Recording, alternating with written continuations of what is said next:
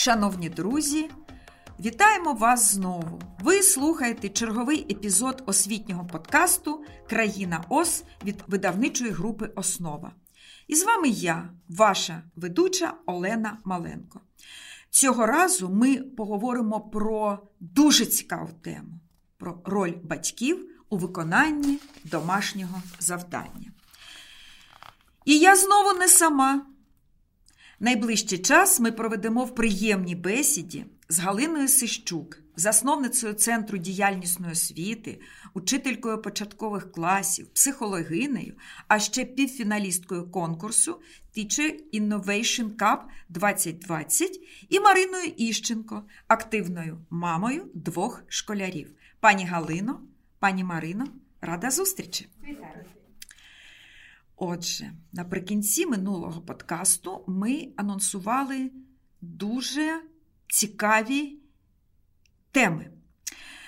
Пропоную почати з такої, що максимально хвилює і батьків, оскільки ми почали говорити про роль батьків, але так само і вчителів. Домашнє завдання. Це епіцентр хвилювань, емоцій, пристрастей, я б сказала, для батьків. Для вчителів це задача.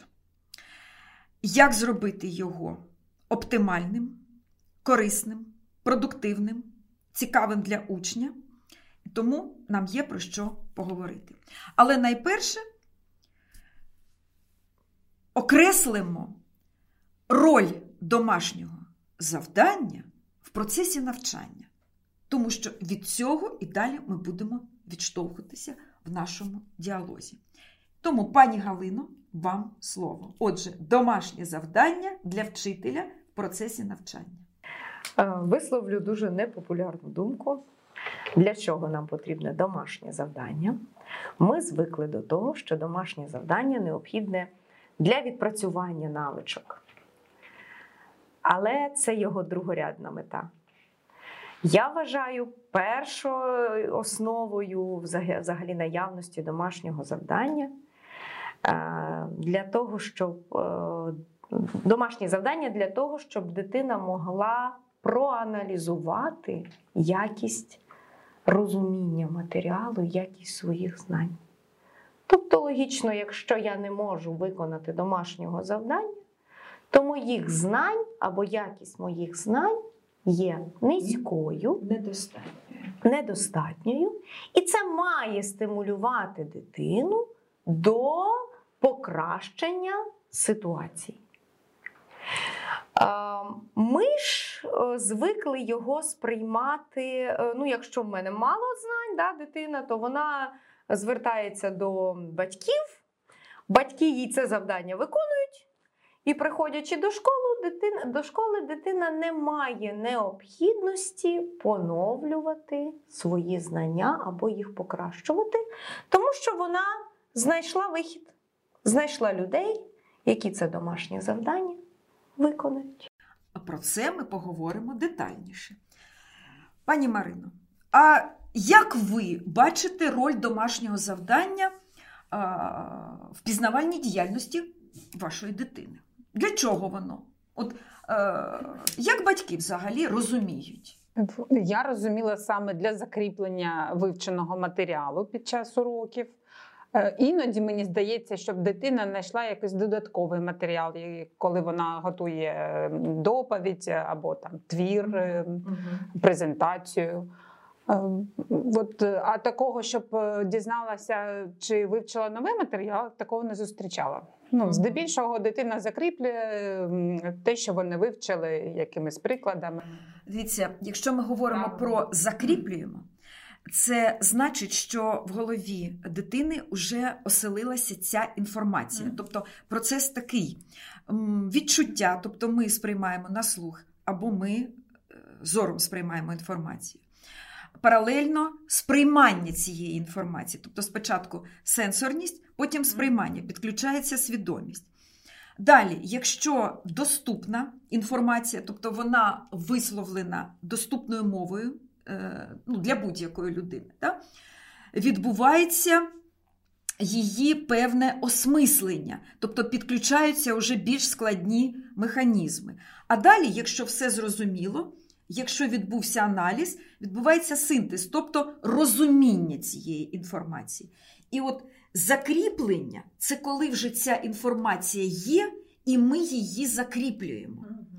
А пані, е, і це якраз уявлення всіх для закріплення. Правильно, для закріплення. Якщо знання є. Є інформація, тобто вона є. Уважно, Уважно.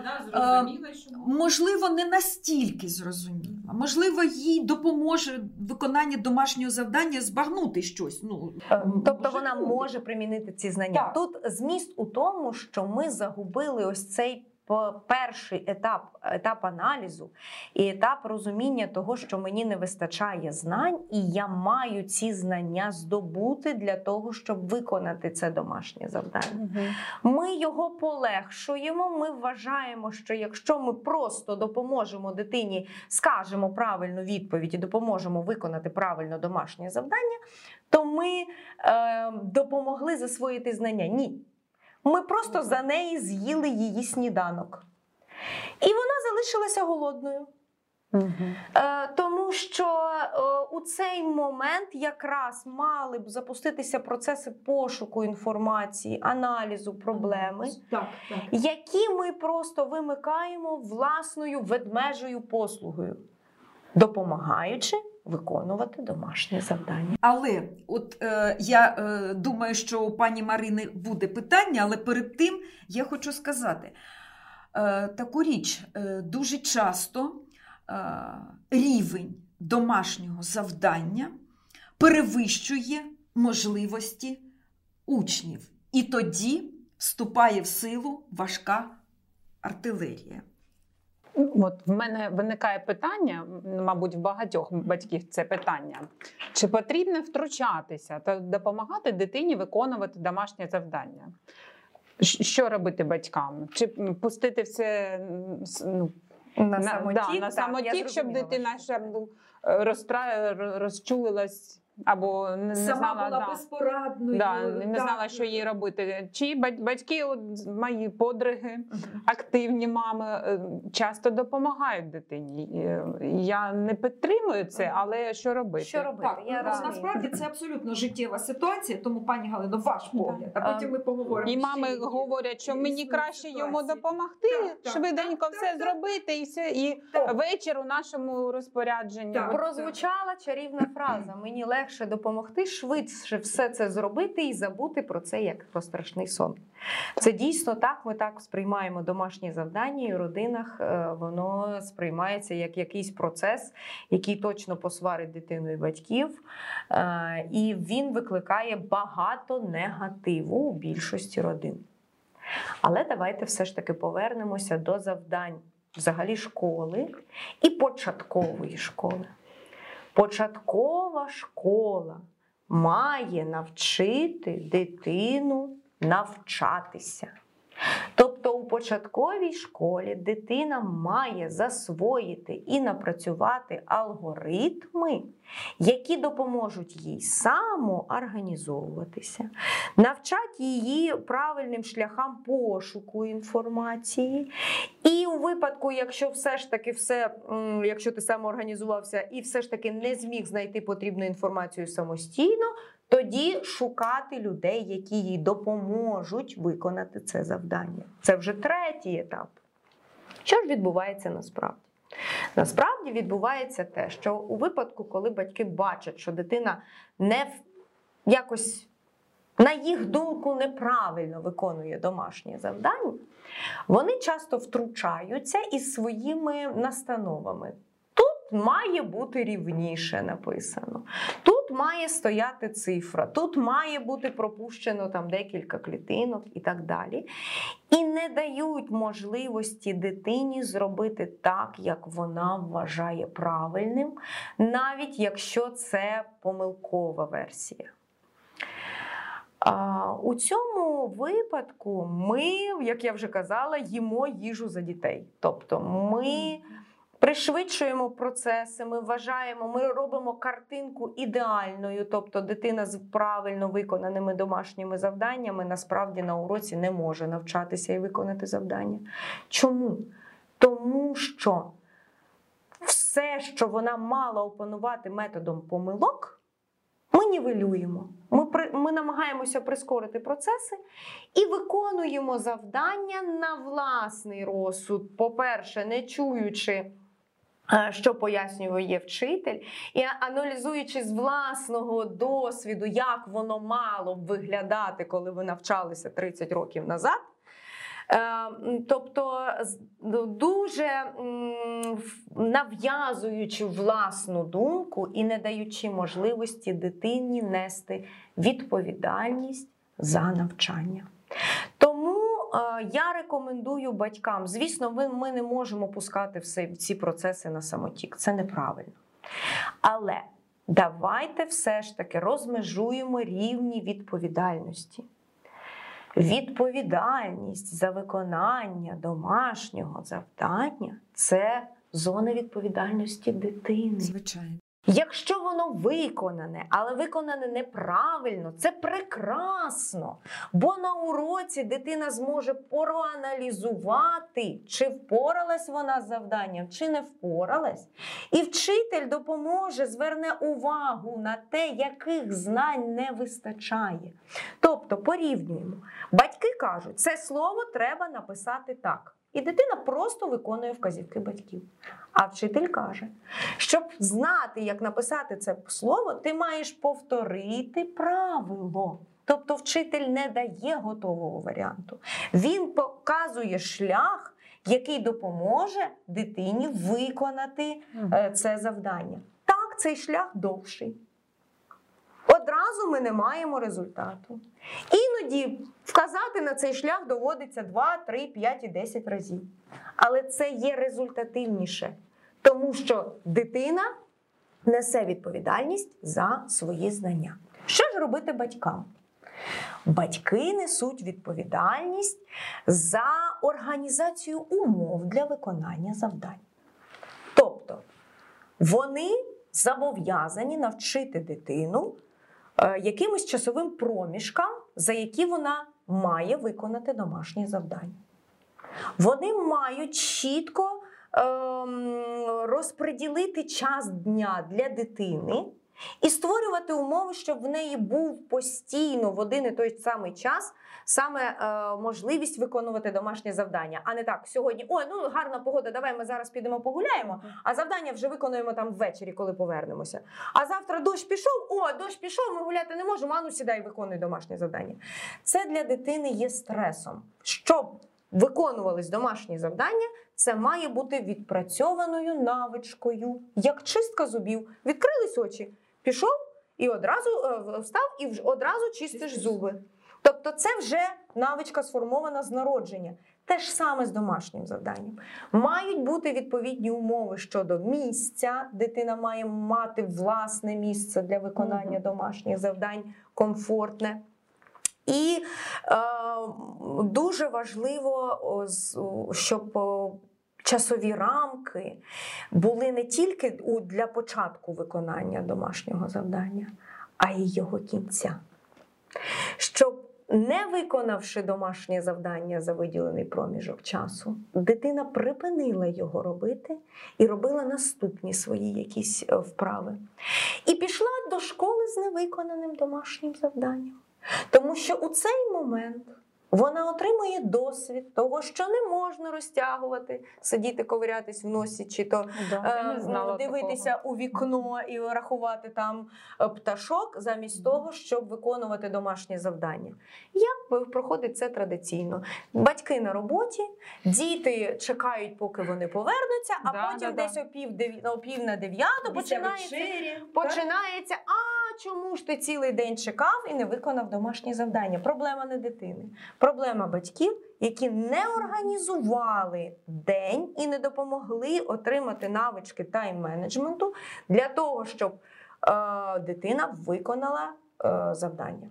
Ви можете перевірити ввечері, там допомогти щось перевіряти, але я навіть е, проти того, щоб батьки його перевіряли. Тому що знову ж таки, е, перевіряючи домашні завдання батьками, вони просто кажуть, яка має бути правильна відповідь. Угу. І все. Так. Не вказуючи на той шлях, який можна, е, яким можна його виправити. Тобто тут, ем, Зрозуміло. Ну, тут треба спілкуватися ще з вчителями. Звичайно, от ключове слово, ви мені допомогли якраз перейти до іншої ситуації до вчителів. Ну, е, я сама вчителька і теж е, знаю, що всі ми вчителі любимо давати домашні завдання і серйозно, бо е, така космічна вага у цього ж домашнього завдання, що якщо ти не зробиш цього, ну, щось трапиться взагалі із самою землею. І кожен учитель намагається дати ну, от, максимально. Серед цих завдань є звичайні репродуктивні. Ну, щось вставити, підкреслити, ну, в принципі, На відпрацювання на відпрацювання, на формування вмінь та навичок. Є завдання прочитати. Е, Можна прочитати, зрозуміти, можна прочитати, не зрозуміти. Тут уже в кого який, е, ну, скажімо, характер свідомості, там, гуманітарії або точні науки. Тут е, теж є певні проблеми зі сприйманням цієї інформації. Є вчителі, які е, люблять давати творчі завдання. Е, Це супер, вчителі дуже класно. Але інколи таке творче завдання дають е, учням і молодших класів, от молодших класів, і далі там трошки-трошки, яке інколи. Учень просто не може виконати сам, тому що у нього немає ресурсу для цього. Наприклад, телефонує мені одна подруга, однокласниця, і говорить: задали е, написати казку е, про хмаринку, ну і ряд там вимог до цієї казки має бути. І каже: я навіть не всі слова розумію, що там має бути, і так далі. І каже: ну я тебе дуже прошу, ну допоможи, ми ну, ніхто не може написати, а ти ж все ж таки філолог. І кажу, добре. Я пишу цю казочку, е, по телефону відправляю, по телефону розповідаю, які тут ключові моменти ну, закладені в цій казці, ну, мовні, скажімо там так. так? І вони в захваті казку прочитали. Казка так сподобалася вчительці, що е, Саша отримала п'ятірочку, і вони так дякували. І я от я думаю: ну, е, е, написати казку. Звісно, що учень, можливо, і не здатний написати казку. Це завдання ну, складне, як на мене. Нездатний е, написати якийсь творчий е, е, ще текст, у нього теж може не бути здатностей. Тому питання: ну, як взагалі можна не керувати, а все ж таки ну, впливати на ситуацію адекватності домашнього завдання і віковим особливостям учня, і його ресурсу, його потенціалу. Він здатний чи він не здатний.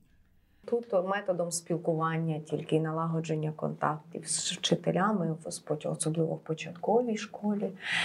І е, такий лайфхак для батьків е, у випадку, якщо ви відчуваєте, що домашні завдання не є адекватними е, віку, наприклад. То попросіть е, вчителя сформулювати критерії, за якими вона розуміє правильність і е, відповідні, відповідність завдань. Е, Після того, як вона сформулює ці критерії, проаналізуйте декілька завдань, які були задані саме це відповідності цим критеріям. Е, ну, дуже часто вчителі е, не аналізують, наскільки складні завдання вони дають. Це перше. По-друге, все ж таки, ну знову ж таки, все залежить від вимог вчителя і від очікувань вчителя від домашньої роботи. Я не буду. Е, Придумувати і казати, що всі вчителі хочуть, щоб до них прийшли діти із неправильно виконаним домашнім завданням. Є вчителі, які наполягають на тому, що домашка має бути виконана ідеально, ідеально і сварять за це дітей. Е, Я прошу вас у цей момент е, бути максимально адекватними, навчити дітей правильно ставитися до таких вимог і у родині. Е, Правильне ставлення до таких ситуацій виробити, тому що ми не можемо е, постійно створювати умови для того, щоб навколо дитини чи то навколо нас були саме ті люди, які нам комфортні. Ми всі різні. Так. І у житті буває так, що навколо нас існують люди з іншими світоглядами, з іншими переконаннями. У цей момент перше, що необхідно зробити, це спробувати знайти спільну мову і виробити якусь е, спільний напрям діяльності, тобто розібратися у цій ситуації, чому саме задаються така кількість домашніх завдань чи така складність домашніх завдань. І друге, якщо все ж таки не вдалося знайти спільної мови, то виробити власні критерії правильного виконання і, і ефективного виконання цих да- завдань, і не покладатися на критерії е, тих вчителів, які все ж таки надмірно їх. Ну, е, це вже ви е, провокуєте, провокуєте ситуацію таку, звісно, не кожен е, батько і не кожна матуся, е, звісно, що можуть піти на таке, виробити свої. Е, але якщо це станеться, то звісно. е, Вчительці, мабуть, не сподобається, Не сподобається. що ви прийдете з таким регламентом і скажете, Марія Івановна, ну дійсно, дивіться, я от е, хочу поговорити і так далі. і так далі. То, ну, проблема є і в, вчителях теж. Проблема є у всіх. Але у випадку, якщо ви пішли за алгоритмом, у якому спочатку був пошук третьої альтернативи, яка підходить усім. І якщо вже цього у випадку пошуку, ну цей пошук став е, був негативним, тобто ви не змогли знайти виходу методом перемовин, тоді у вас інший варіант. Тобто змінити щось у своїй родині, змінити ставлення родини і дитини до ситуації. Так. Не треба ні в якому разі перевиховувати вчительку, а, іти писати на когось кляузи. Це не працює. Шантаж, шантаж не працює. Бу, єдине, що ви можете тільки загострення конфлікту. так, єдине правильна дія у, у інтересах вашої дитини це навчити дитину адекватному ставленню до ситуації. І все. І цю ситуацію можна використати для, як полігон для навчання. І у житті, коли станеться у майбутньому щось подібне, вже ваша дитинка матиме якийсь досвід, Да. позитивний досвід. Зрозуміло. Пані Марина, ну а поділіться цим досвідом. У вас двоє дітей, так? От розкажіть, будь ласка, ваші терзання, ваші муки, чи навпаки, все позитивно у вас, е, коли ваші діти виконують домашні завдання? З якими ви викликами стикаєтеся, що може провокувати, скажімо, і ваші емоції, і емоції зворотні ваших дітей? Тобто крик, там е, не буду. Так, так, так. Буває по-різному. Іноді все гарно. Мабуть, якщо е, моєму сину було цікаво, чи було зрозуміло, чи настрій все склалось, е, він робить. А буває якісь емоції, е, небажання робити, і навіть крики. А якщо ще батько долучається, то емоцій ще більше, бо очікування, що він дорослий, йому аж 12 років. Да, і ми очікуємо, що він е, зробить. Е, А він щось не зробив, забув чи відволікся. А з молодшою донькою вона в перший клас ходить. ем, Вона взагалі якось вдома складно робить домашні завдання, мабуть, ще мало досвіду. Е, Тобто вона починає дуже гарно, з задоволенням, і потім, от, як ми казали, там про гачечки, да, або ще щось її не зрозуміла, і вся її жага, все її бажання, воно зникає. Щось робити далі, і, і я віжу, е, бачу сльози в неї. Настрій гіршиться, і домашні завдання перетворюються на такі негативні емоції. І для неї, і для мене, і, я. е, Який вік ваших дітей? Е, Донька першокласниця, а син до сьомого класу ходить. Сьомий клас. Прекрасно. Тобто ми можемо проговорити і динаміку. Да, у нас є початкова школа, де ми формуємо, і начебто все нормально. Перший, другий, третій, четвертий, п'ятий, ну і, мабуть, можливо, шостий. І раптом починається сьомий, восьмий, дев'ятий і далі. І інша дитина наша стає. Е, Щось в ній змінюється, вона себе починає шукати. Ви десь навпаки її загубили, бо не зовсім розумієте, чи це ваша дитина, бо ви теж з нею починаєте знайомитися як з новим, з новою особистістю. Так? Ви відчули цю динаміку? Початкова школа і от сьомий клас. Щось змінюється. Е, Додається Спе- щось. Да, сперечається, він може Так. обґрунтувати, чому він не хоче, або Так, він чому зробить він не хоче. Будь ласка, скажіть, чому він не хоче? і якось е, в, не, в нього і свої плани є на день. Тобто Е, Є чим змінити. немає ваги, втрачає. А можна я втручусь? А як Да. ви реагуєте, коли в дитини є свої плани на день? Е, Ні, я, Не входить домашнє завдання у ці плани. Ці плани. Ну, я так. намагаюся, ну тут більш може маніпулюю. Да? Я говорю, я тоді е, там об, е, поставлю табу, Вимоги. да, вимоги, да, я там обмежу тебе Мгм. у твоїх е, тренуваннях, або не дам тобі погратися, а ти хочеш ще з другом погратися. Ну, от більш як маніпуляція, от, чесно. Е, А потім скажіть, інші- будь ласка, чи давали ви йому можливість зіткнутися з наслідками його вибору? Е, да, давала. Він, як він у цей момент себе почував? Ви Е, проаналізували це? Е, Він отримав двійку, і я сказала, що тільки твоя відповідальність, бо двійка це наслідок того, що ти нічого не зробив, то ти й отримав е, оцінку, яка вона повністю відповідає твоїм знанням на той момент. А, Ну йому було неприємно. Угу. Я говорю: ну вчитель же не може тобі щось там інше поставити. Якщо ти не робив. да. Так. Після цього Після він... цього, як деякий час це працювало. Да, Правильно. тому що він не баж... ну, Так. не... це ж Це працює деякий час. Насправді це і є секрет ось цього дитячого сприйняття. Ми чекаємо, що їх помилка змінить їх на все життя. Але ж це не так. Ну, давайте ну, згадаємо себе дорослих.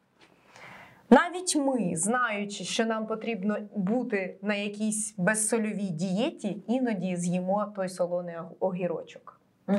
І коли нам стане погано, то після цього деякий час ми дуже добре пам'ятаємо, як нам було погано. Бо ми пам'ятаємо наш стан. Ми пам'ятаємо наш стан, і той огірок ніяк не їмо. Але ж настає час, коли ми забули наш стан і думаємо, а може пройде, може прокатить.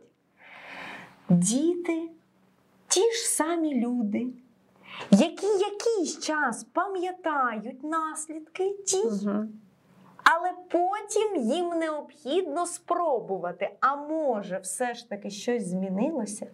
Це звичайний природний процес пізнання. Якби ми не мали таких процесів, то ми б не досягли такого рівня розвитку. Взагалі нашого суспільства, ми б не мали цих винаходів, які ми маємо. Навіть той же Томас Едісон не зробив би соту свою лампочку, яка загорілася. Тому що якийсь час він пам'ятав про свою помилку і не робив, але він забув про неї і спробував іще раз. І так само діти наші. Мгм. Якщо ми даємо можливість їм зіткнутися з наслідками, це прекрасний шлях. І ви самі сказали про те, що ваша дитина відчувала неприємність, і деякий час це працювало. Але не треба змушувати пам'ятати це все життя. Дайте можливість знову зробити цю помилку для того, щоб зафіксувати відчуття, для того, щоб ця пам'ять продовжувалася і наробилася, е, навідпрацювалася звичка. Ми ж все ж таки дорослі намагаємося вирішити за дітей. Моє завдання тебе всадити, навіть якщо ти вже в істериці, навіть якщо в тебе вже нічого не виходить. І переписати всі аркуші з неправильними гаджечками, е, порвавши перед тим е, зошит е, е, з тим, що було неправильно, ми все пройшли. Всі через це Тим самим такою діяльністю ми просто фіксуємо е, у дитини послідовність домашнє завдання, муки, е, дорівнює муки, дорівнює стрес і так далі. А чому б не піти іншим шляхом? Ви кажете про те, що ваша першокласничка спочатку сідає за домашнє завдання, а потім щось із нею стається, і вона не хоче е, його виконувати до кінця. Ви не думали, що ваша дитина втомилася? А давайте їй запропонуємо. Я бачу, що тобі зараз не хочеться. А давай зараз он з'їмо печенюшка в мене там на кухні лежить. Вона тобі придасть сил, і потім ти зможеш продовжувати з новими силами. Підніметь Так, настрій, підніметь, налаштує так, тебе 100%. на позитив. Так, Це так. чарівна там печенюха, це, чи, чи, Смаколик, це, так. чи чу- цукерочка, чи чашка чаю. Ви знаєте, ну я просто неймовірно дієві чаї в нас випускають. Якщо дитині запропонувати, не виходить зараз, все, зупинись, переключись. Я тобі зараз заварю теплий, солодкий чай. Ти вип'єш чай- цей чайок і з новими силами зможеш зробити це завдання. Ну, чарівний чай, чай. Виходить усе. Хм, от вам і лайфхаки від, від пані Галини. І ще, звісно, ми не будемо забувати, що діти вміють нами маніпулювати, що вони в цей момент, коли вони починають ось це хникати там чи щось у мене щось не виходить, дуже важливо не сісти за них виконувати. Все ж таки, е, якщо виходить, е, переключити, а потім всадовити дитину за навчання, це прекрасно. Якщо не виходить. Залишаємо так, як є.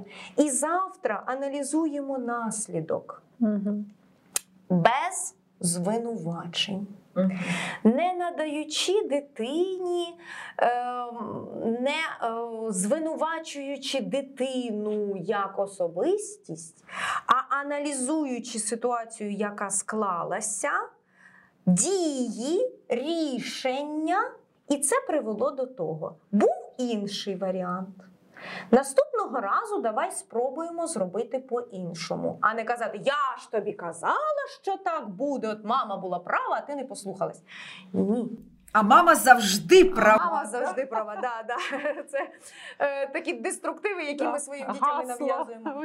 Дуже мам. важливо дозволити діткам робити помилки, і вони мають їх повторювати. Це нормально, щоб наші діти розвивалися, щоб вони дійсно навчалися, щоб вони відчували той кайф від розвитку.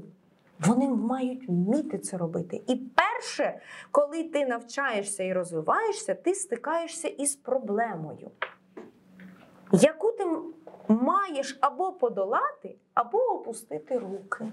І от в момент, коли дитина наша зіткнулася із проблемою, а ми ще їй товмачимо, ти там такий сякий, не робиш нічого і не хочеш нічого змінити. е, Це не стимулює до розвитку. Це якраз стимулює до того, щоб опустити руки і сказати, ні, я на це не здатний.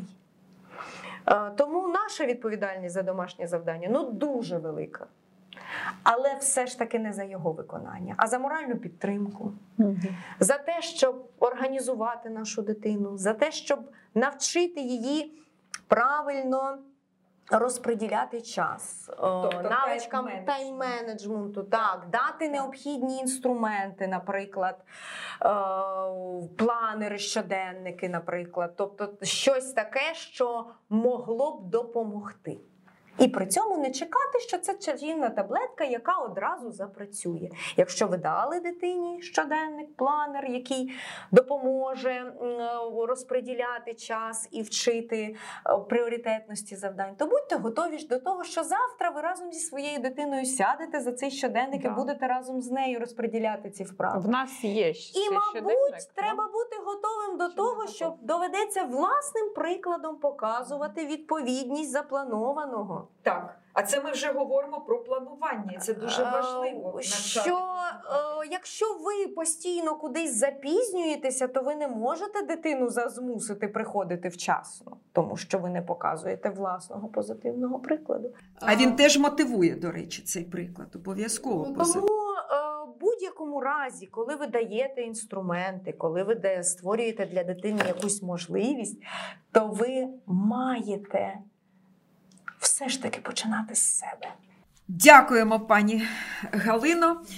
Так, е, пані Марино, я думаю, я думаю, що ви все зафіксували, законспектували і будете обговорювати це з батьками.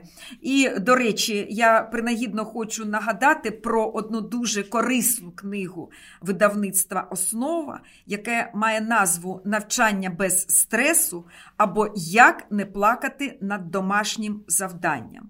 Там дуже багато порад, е, рекомендацій, е, ситуації життєві розглянуті і проаналізовані. Е, Правда, е, книга вона е, має е, ну, таку місію е, заспокоїти батьків, що не все так травматично, а все можна зробити, подолати. Е, Насправді ми багато інколи гіперболізуємо надмір, е, надмір реагуємо. Ці ситуації, згадайте, люди 50 років так не возилися батьки з ними, але в принципі інколи простіше ставилися. Але зараз інші стратегії, інше життя, інші діти і інші батьки. То давайте разом е, з ними і працювати. Над тим, щоб вони розвивалися і були дійсно потім успішними людьми. Дякую, пані Галино, пані Марино. Я сподіваюся, наші слухачі занотували теж для себе цікаві поради і е, ті моменти, які вимагають зосередженості. Нагадую всім, що ви слухали подкаст Країна ОС від видавничої групи Основа. З вами були Олена Маленко, Галина Сищук і Марина Іщенко. І на цьому ми завершуємо цю зустріч. І раджу не пропустити наступний епізод подкасту. Ми плануємо поговорити про нейропедагогіку і про те, як вона може спростити життя батьків, вчителів, а головне наших дітей. Буде багато прикладів і рекомендацій. До зустрічі в наступних епізодах.